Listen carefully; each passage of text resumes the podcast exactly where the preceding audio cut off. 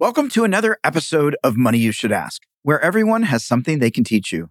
I'm your host, Bob Wheeler. In this episode, we are going to explore why we do what we do when it comes to money. As a CPA for the past 30 years, wait, let me say 25 because that makes me sound younger. I have seen it all when it comes to money and emotions. And if you think I'm talking about my clients, I'm not. I'm talking about myself. My relationship with money has been, and sometimes still is, an emotional roller coaster.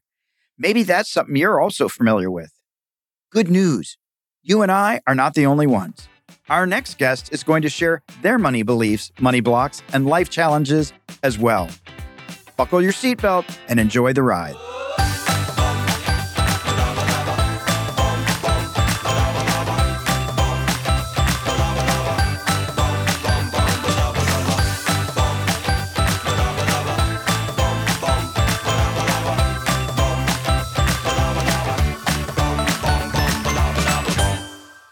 Imagine landing your dream job, and then imagine having your supervisor take credit for your work time and again. Infuriating, right?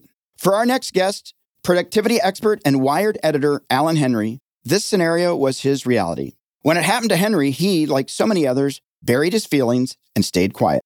Alan is passionate about sharing work rules that allow people of color, women, and LGBTQ plus folks the same access to career advancement as their more privileged counterparts. Alan started to explore these ideas while working as the Smarter Living editor at the New York Times and delves deeper into them with his recently released book, Seen, Heard, and Paid The New Work Rules for the Marginalized. Folks, go buy that book. It's amazing. Thank you. Please do. we will.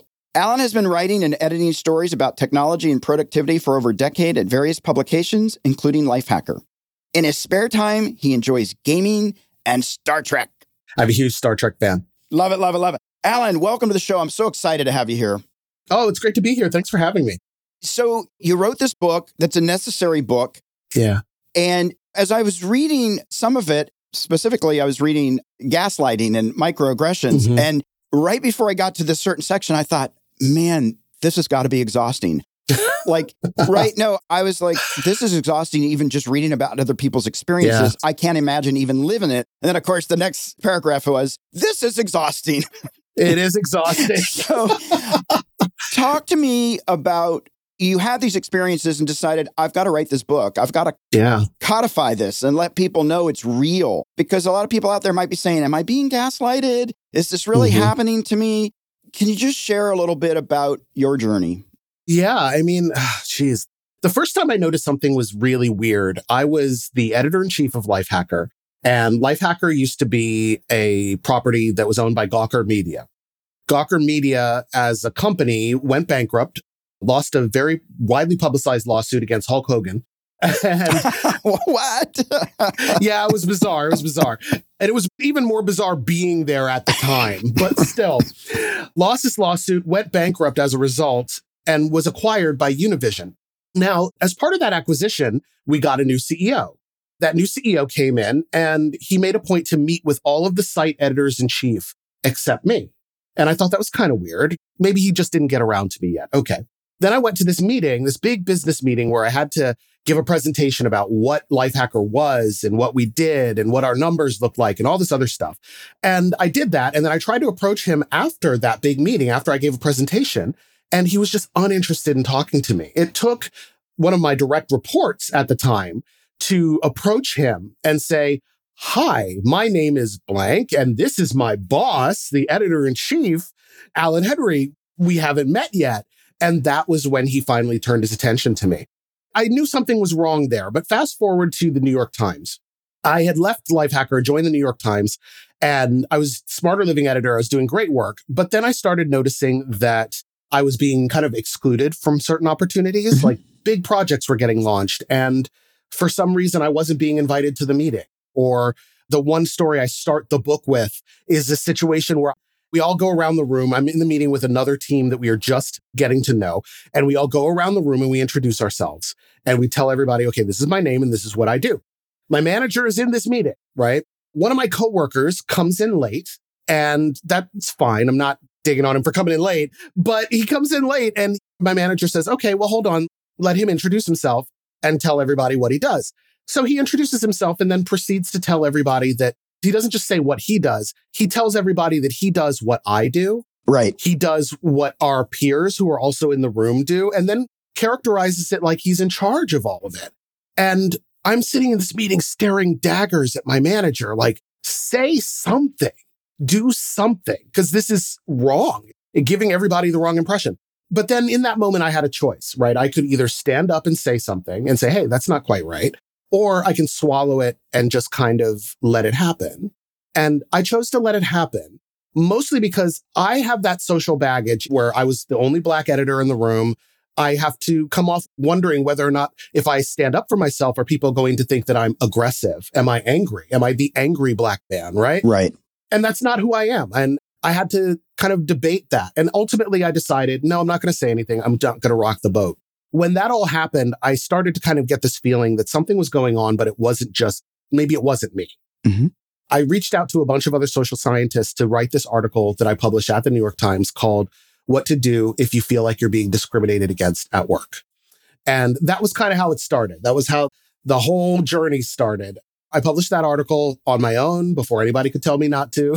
I, and then immediately after that, I got an email from a book editor at Penguin Random House saying, Hey, would you like to talk about turning this idea into something bigger that might help a lot of people? Mm. That email went to spam.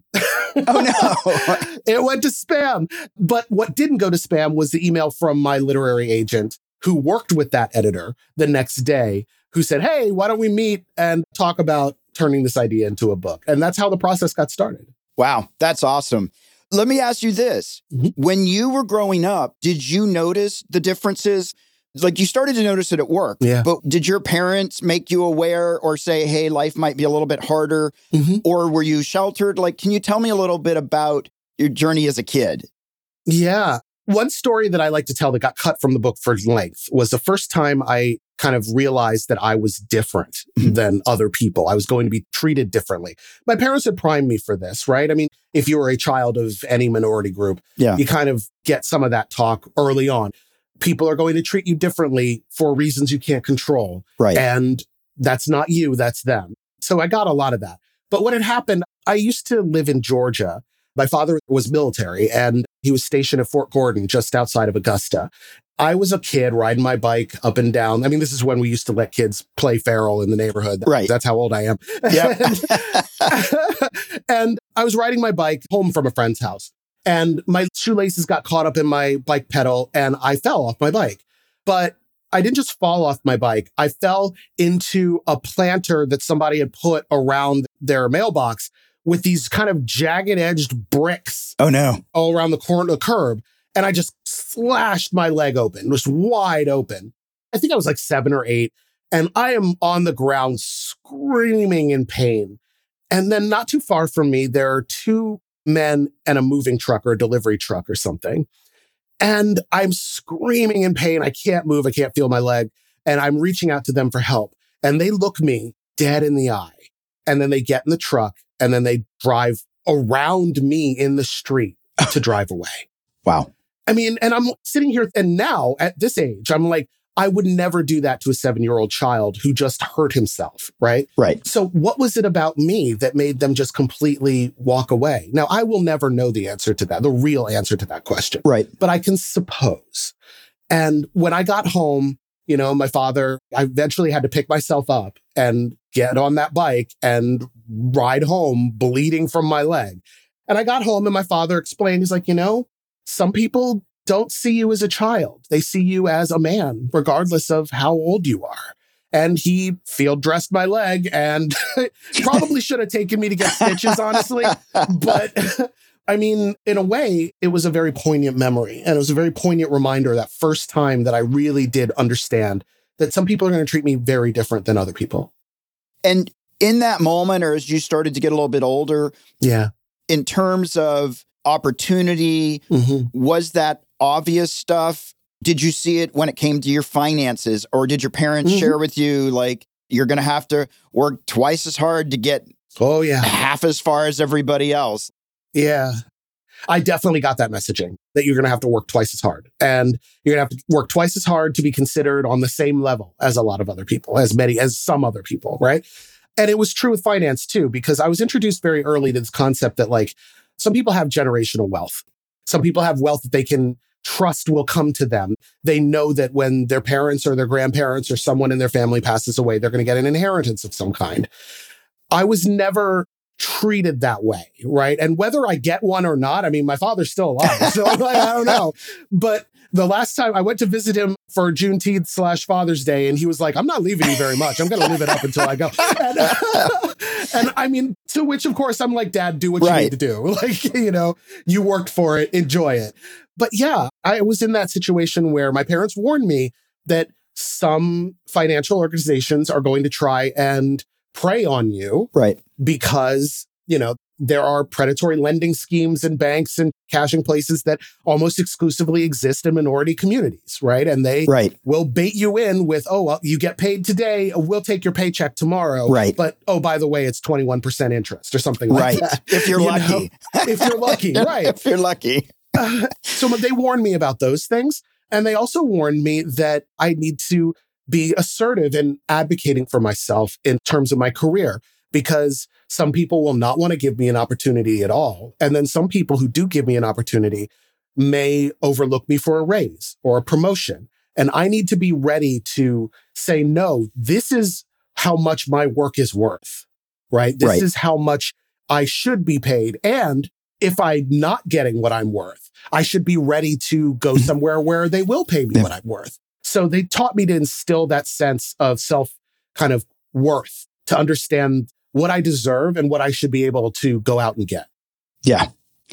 I can imagine that it's a struggle. Mm-hmm. You know, in the book, you talk about this a little bit of having to measure your responses when people come at you, either in a predatory way or mm-hmm. even you talk about where you're so articulate, Alan. that's so yeah. amazing, right? Isn't that lovely? Isn't that lovely? like, gosh, that's, and not even aware of the, the racial right. profiling that they're bringing right, into right. that comment. And I just imagine I would find it very difficult on a mm-hmm. on a daily basis not to be the angry man. yeah. Right? It's tough. It's tough because it's not like it doesn't impact you, right? Right. And people who can hear me right now, like, if they don't see my face, they'd be like, is that a black man speaking? And like, right. I used to get that all the time.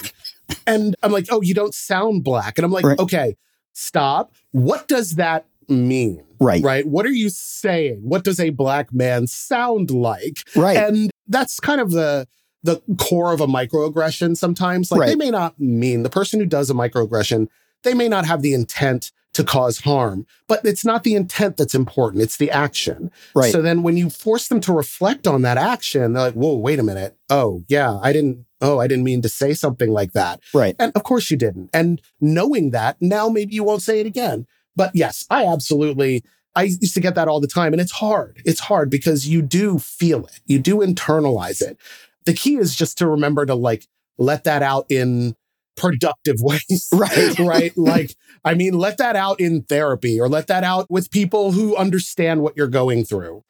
And on some level, until everybody understands that that's not cool, you're just going to have to kind of push through it. Yeah. Well, I imagine you have to take a lot of deep breaths. A lot of deep breaths. Yeah.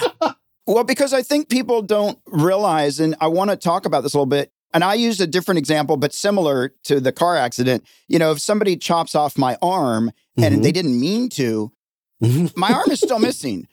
Your I'm arm's still, ang- missing. And I'm still angry, right? Right. right. Yep. And even if they didn't mean to, that doesn't take away from my impact. Right. How I've been impacted. And, and I think you talk about that. And what I appreciate is that you actually give a way to not be so defensive on the other side. So when it's received, yeah. because if we go at somebody and go, wow, you're a racist, yeah. or that's just such a racist comment, of course, yeah. the feathers are going to be ruffled. Yeah. And being able to say, you probably didn't mean it, you may not realize. Yeah. Again, though, even with all the rules in the book, the burden mm-hmm. is still often on marginalized people. Yeah. It's that the piece that, like, for me is just wow like daily. Yeah. Even with this great information to be armed with, you know, to have, it's still an unfair, unduly placed burden. 100%. It sucks because, and I tell people often, you know, it is not the role, it's not the job of a marginalized person to fix systemic problems that lead them to be marginalized. Right. However, however, it is on marginalized folks. And I will say this, like I tell everybody this marginalization is for everyone, right? Right. I mean, I'm black in America. So yes, I'm part of a marginalized group, but like someone with chronic illness or someone who's disabled, Right. they are marginalized too. You know, disabled people in ableist spaces. Right. I had a friend in a previous job who would never come out to drinks with us. And we were trying to figure out why. It turned out, well, they have a chronic illness and they're on a daily medication where if they drink, it doesn't work. And they just didn't want to be around that. As soon as I knew that, I was like, wait a minute, I can do something about that. Right. Right. I can say, instead of meeting at the bar, let's go out to dinner. Let's go get ice cream. Let's Right. do something else, you know? But yeah, it is on some level still on individuals to take the steps to protect themselves. Yeah. And to advocate for themselves. And while I hate giving marginalized folks an additional job on top of the job that they're already doing, right? Right. On some level, we have to acknowledge that, yeah, that additional job is not just in service of like your employer, but it's in service of you and your future growth as well. Yeah. The question that I have is when you're not maybe as fortunate as you, Mm. that your parents were giving you some information ahead of time. Hey, Oh, yeah. it's going to be a little rough. When you walk out this door, it's going to be a different set of facts.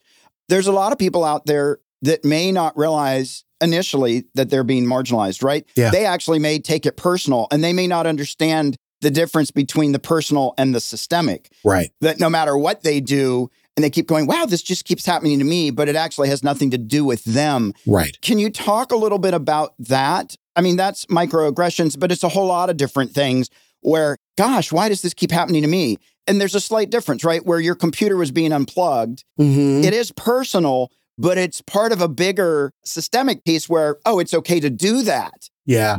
Can you talk to that a little bit? It feels important. Yeah, it's true. Like that's a great story that I mean, I lived through that at the times as well. Like I used to leave my laptop at work and, you know, I would come into the office in the morning after, you know, going home at night and my laptop would be unplugged. Or if I worked from home in a day and I came back the day after, my laptop's unplugged and now it's completely discharged. So I tried to pick up my laptop and run to a meeting and I can't. I have to sit there and wait for my laptop to charge so I can turn it on and then I can go to the meeting and do the thing. It was awful. I never figured out who was doing it, right? But that part wasn't even important. The fact that it kept happening Right. was the thing that was important. And that goes back to what you were saying earlier about like separating intent from impact. Right. I mean, somebody may have done that to annoy me. Maybe they were trying to get under my skin, or they could have been using the charger to charge their own laptop while I wasn't at my desk or to charge their phone or something. I don't know. I will never know. But I do know that they were making my life and my work harder. They were making it more difficult for me to do my best work. So I think that it's important sometimes to realize that when things do happen to you, and I used to have a lot of coworkers who were like, oh, these things always happen to me. Well, okay, why? And keep track of when they happen and why you think they may be happening to you. Now, the why may not be important because you may not be able to do anything about it, but just keeping track of it matters. And having the psychological safety to talk to somebody else and say, this thing is happening to me. It's not cool. What should I do? Is so helpful and so important.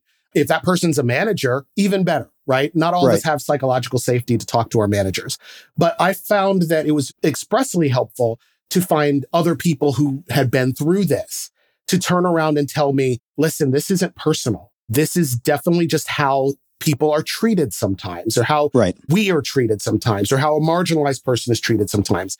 They may not mean to do it to you, but they do it to you because they have a social perspective of who you are based on your identity that makes them inherently respect you less or just think that, oh, they'll be fine if I do whatever. It's not fair. It's not right, but it persists. And I find having people to talk to about those kinds of things is the real key to making sure that they don't completely derail you in your career.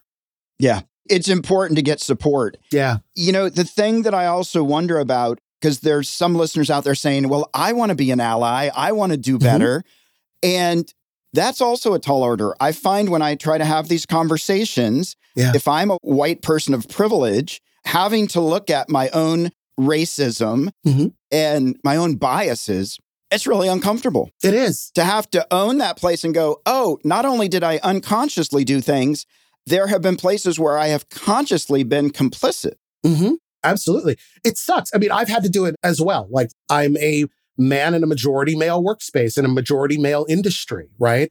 I've had hard conversations with like my peers or with women in the same field about like how much we make and the differences in pay for similar levels of experience. I mean, journalism is a very unique field in that regard, but like, you know, we do have to, when we reflect on those things and we see that it makes us uncomfortable, it's okay, right? And this is the thing that I tell people a lot, especially allies, right? It's okay. And we do, as a community, need to make more room for people to acknowledge past behavior and grow right. and make mistakes. And like sometimes somebody's going to mess up and say something that's offensive and like, okay, you know, and those are the people who are going to be most receptive to hearing, oh, no, no, no, you shouldn't have said that. You're not a bad person, Right. but what you said is problematic. And that's so hard right now, especially right now, because we do need to differentiate. Like, I'm not trying to say you person are racist. I'm just saying what you said is racist. And of course, that's not who you are. And most people, I think, would agree like, oh, no, no, no. It's, we're at the point where like it's almost worse for someone to say that something you said is racist or say that you are racist than to say, like, hey, this is a learning experience. This is a growth opportunity for you. Right. Don't say that thing because that thing's problematic. We get lost, I feel, in a lot of public discourse right now, especially right now, that we don't leave room for people to grow and change their perceptions and absorb new information and use that to inform their worldview. Yeah, I think it's so important. And just to people out there listening, make the Mhm. mistakes. Yeah. Take a risk, have the conversation, be willing to make repairs and amends. Mhm. But I think so many people hesitate because they don't want to get canceled or they don't want to make one step. Then everybody says, obliviate that person because how dare they have made this misstep? Yeah. I feel like the first step for a lot of people is to stop and listen Mm-hmm. before they speak. So, I mean, listening to the voices of the people that you are concerned or people you're concerned for rather than jumping in immediately, that helps a lot. I mean, I especially see this kind of thing on Twitter and on social media where somebody will say something that is ostensibly innocent. Well, I shouldn't say ostensibly. I would say problematic, but they don't mean anything bad by it. And in some cases, they're doing it in the cause of growth. They're trying to understand an issue. And then the rightful anger of people who have been marginalized can often come out at that person who is still honestly trying to grow. Neither of these two groups are wrong. The anger of marginalized people is real, and they do need to be able to speak that anger and have space to be angry. Also, people who need to grow and learn and make mistakes, they need space to do that too. So I tell people to listen first, avoid speaking if you can until you have spaces and communities of people that you know will be receptive to helping you grow. Because there are people out there who are more interested in helping you grow than they are in canceling you. I promise you that. Are there times, even now, Mhm. where you have to make a decision whether to speak up or hold your tongue? Absolutely. Absolutely. I will say I'm very lucky to work a place now and work at Wired where we're all kind of in the same headspace on issues like marginalization and discrimination and things. I have a manager who is both a friend of mine and a very effective manager. I tell him sometimes, I'm like, listen, Brian, one day you're going to have to lay me off, and I do not want you to feel bad about that. That's not going to be your choice. Um, but at the same time, I am still in meetings sometimes where somebody will say something that's a little problematic. And I'll have to decide do I stand up for myself or do I stand up for this issue that is personal or important to me? Or do I do something else? Do I take a different tack? Right. In many cases, I take a different tack, right? I will Right. take the conversation offline. I will talk to them privately Mhm. because sometimes talking to somebody privately is the way to go Right. instead of calling them out in a big meeting setting, you know? Right. So, yeah. So I was shocked to read that 75% of white Americans Mhm. don't have a friend of color. now, I did research and it said that that was first discovered in 2014. Yeah. I really hope and pray that by the year 2022 that that's moved an inch A little bit. or two, but that's shocking to me. Yeah. I was really surprised by that. And so the reason I bring that up is I was reading that piece about where you're in a group of people and people are like, well, I'm taking this affirmative action class. I'm taking a diversity awareness class. I am so woke. Mm. And that can be frightening, right? That Yeah. people that think they're allies might actually like not be your friend. Ooh, So like that's scary, right? It is. I mean, I guess at least if somebody's like, I don't like you, you know where you stand. Where people Right. that are like, have another piece of cake while I stab you in the back. The back, right? yeah. That's real. That's real. Can you just talk about that a little bit? It's staggering to me that it's 75%. Yeah, it's wild. I mean, I think the numbers have improved a little bit, but not a ton. Yeah. which is kind of unfortunate. But also, it kind of speaks to how, I don't want to say polarized, but how isolated our society is, right? I mean, I was lucky enough to grow up in a military family. We moved around a lot. Yeah. You know, that comes with pros and cons, right? I didn't have too many good, long lasting friends. But when we did settle down in a community, I had a hugely diverse group of friends. And I went to school with a hugely diverse group of people. And that was wonderful because I got the opportunity to grow in my own views. And I feel like that's missing from a lot of communities. And I feel like Mhm. it's missing from a lot of spaces, not just in real life, but also in like social media and things. We tend to follow our own confirmation biases and settle in listening to people who say things that reinforce what we already know. And that's unfortunate because it's so powerful to hear sometimes the perspective of somebody who doesn't explicitly disagree with you, but just comes at the issue from a different place. And I used to tell people, I mean, again, I'm a journalist, but like I tell people, I miss the days when I could sit down with somebody who disagreed with me and we could debate policy and not humanity, right? I mean, it was one of those things where like I miss the days when I could debate somebody about how much school funding should be a thing, not whether or not we should fund schools at all, you know, or like foreign policy, like how much aid should we give to this country versus that Right. country. And we could have a productive conversation and Right. still disagree, but then turn away from that informed by each other's perspectives. And I feel like that that's kind of fallen by the wayside and there aren't very many spaces for that anymore. It's really sad. yeah. Yeah. What would you say to people that are out there listening Mhm. Who are feeling marginalized? And as you pointed out, we've all been marginalized at a certain point. We've all Yeah. been minority in a particular group, whether it's we're older, we're Mhm. gay, we're Mhm. person of color. We may not just fit in with the majority of that group in the moment, but there are a lot of people that on a daily basis are reminded, whether they're a wheelchair user or Mhm. they're a person of color, where they don't get to leave that at the door. What would you say to those people in terms of like working towards support? For me, it's like how to work through not spending your entire day being angry, Yeah. because that's what I would be doing personally. I can tell you.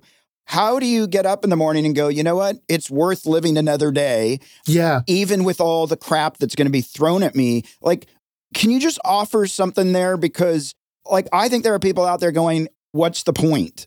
I'll give you two different things that are two different big tips that I give everybody. One, the biggest thing is please always make sure you find something that is outside of your career, outside of your job, outside of your regular day to day responsibilities, the things you have to get up and fight through that nourishes your soul, right? Mm. Whether it is spending more time with your kids or it's taking up a hobby, whether it's writing a book like the book I wrote, you know, do something that brings you intrinsic joy that you do for yourself. Yeah. And that has nothing to do with the rest of the crap that you have to go through. That's one thing that'll give you a reason to get out of bed in the morning. Like for me, my reason for getting out of the bed in the morning is to do journalism that helps people. And I know it sounds corny and it sounded corny for the past 20 years, but it's true. You know, I get up in the morning and I say, okay, I'm going to edit a story that's going to help someone today. The second thing I recommend to people is to keep a work diary. And that's a tool for multiple purposes. It's a great tool for career advancement, obviously, but it's also huge catharsis because when you do get angry at somebody, you write it down in that diary, you just get it all out in that diary. But when you do something great, when you win, you know, you have a success at work or you work with somebody you really enjoy working with, you write that down in the diary too, because now you're starting to build a case for the things that you do well. And you don't need to dive into your memory to be reminded of what you're good at. It's right there on paper. And when you're wondering, I have an idea that might take my career to the next level, you know who to work with on it because you have a list of people you trust, as opposed to the people you hate that they're going to come to mind immediately because you right. dislike them, you know? So keeping some kind of diary of like, I mean, mine is a running Google Doc. A lot of people use notebooks. I buy lots of empty notebooks and then I don't write in them. But I have a few of those. yeah, but whatever you use, just make a note of to yourself. I generally update mine daily as needed or at least weekly. But it's good to even go back months back and say, "Oh man, I remember when I was dealing with that thing. It doesn't matter now. I was so angry about that a week ago, but now I'm not."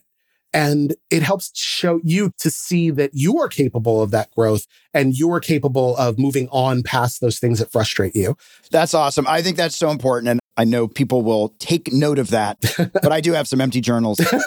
and I thought you would say you get up in the morning so you can watch more Star Trek. But well, uh, I am loving Strange New Worlds. Close second. Close second. I'm loving Strange New Worlds way more than I thought I was going to, but I love it.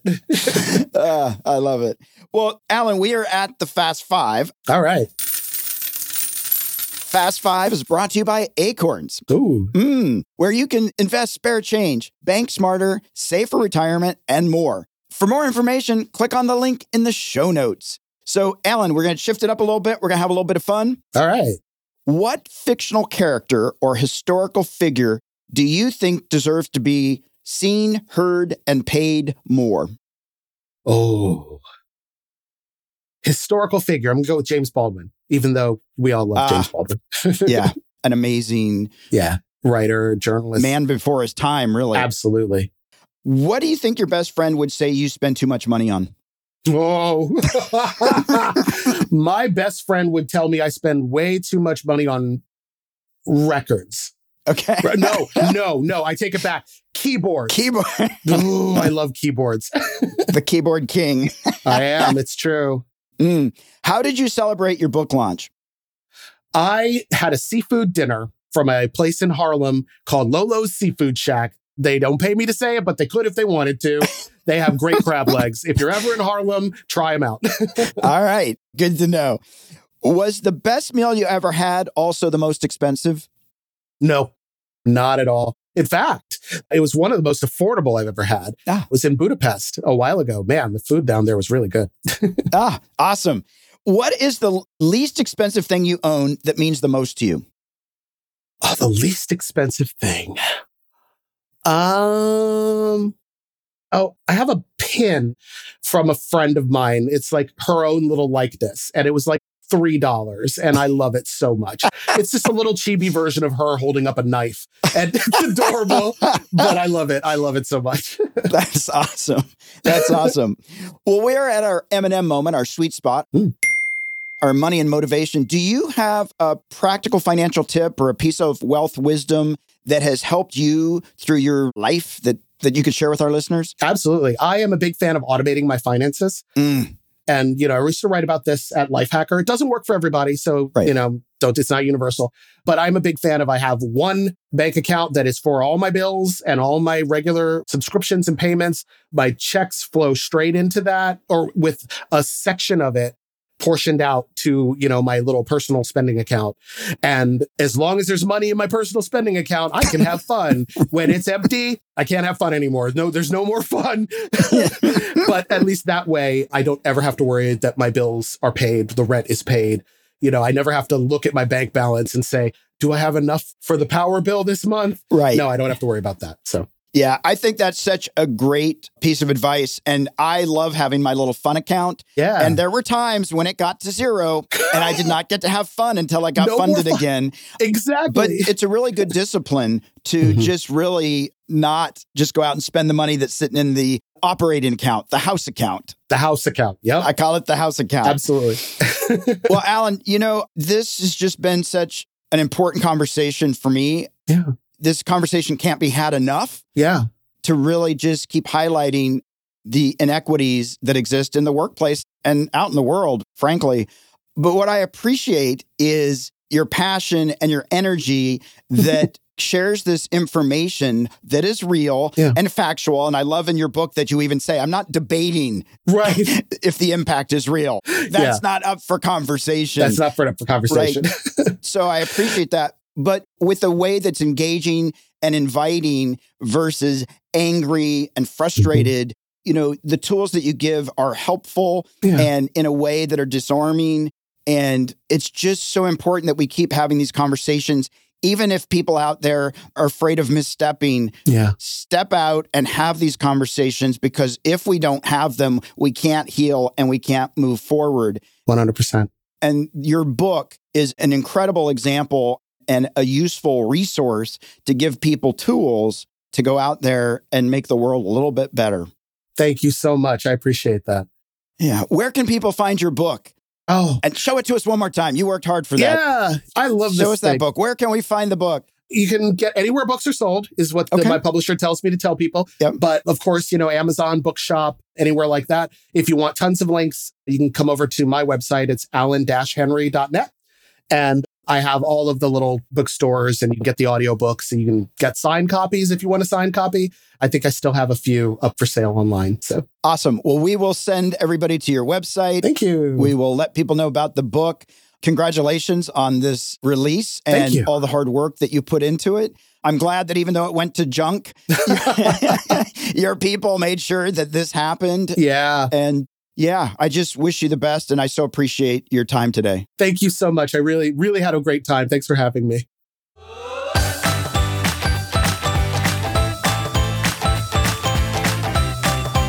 We hope you enjoyed this episode. Did you learn something new about your relationship to money today? Maybe you have a friend who has some financial blocks or beliefs that are holding them back. Please share this podcast so they too can get off the roller coaster ride of financial fears and journey towards financial freedom. To learn how to have a healthy relationship with money, visit themoneynerve.com. That's nerve, not nerd. We'll be back next week with another perspective on money and the emotions that bind us.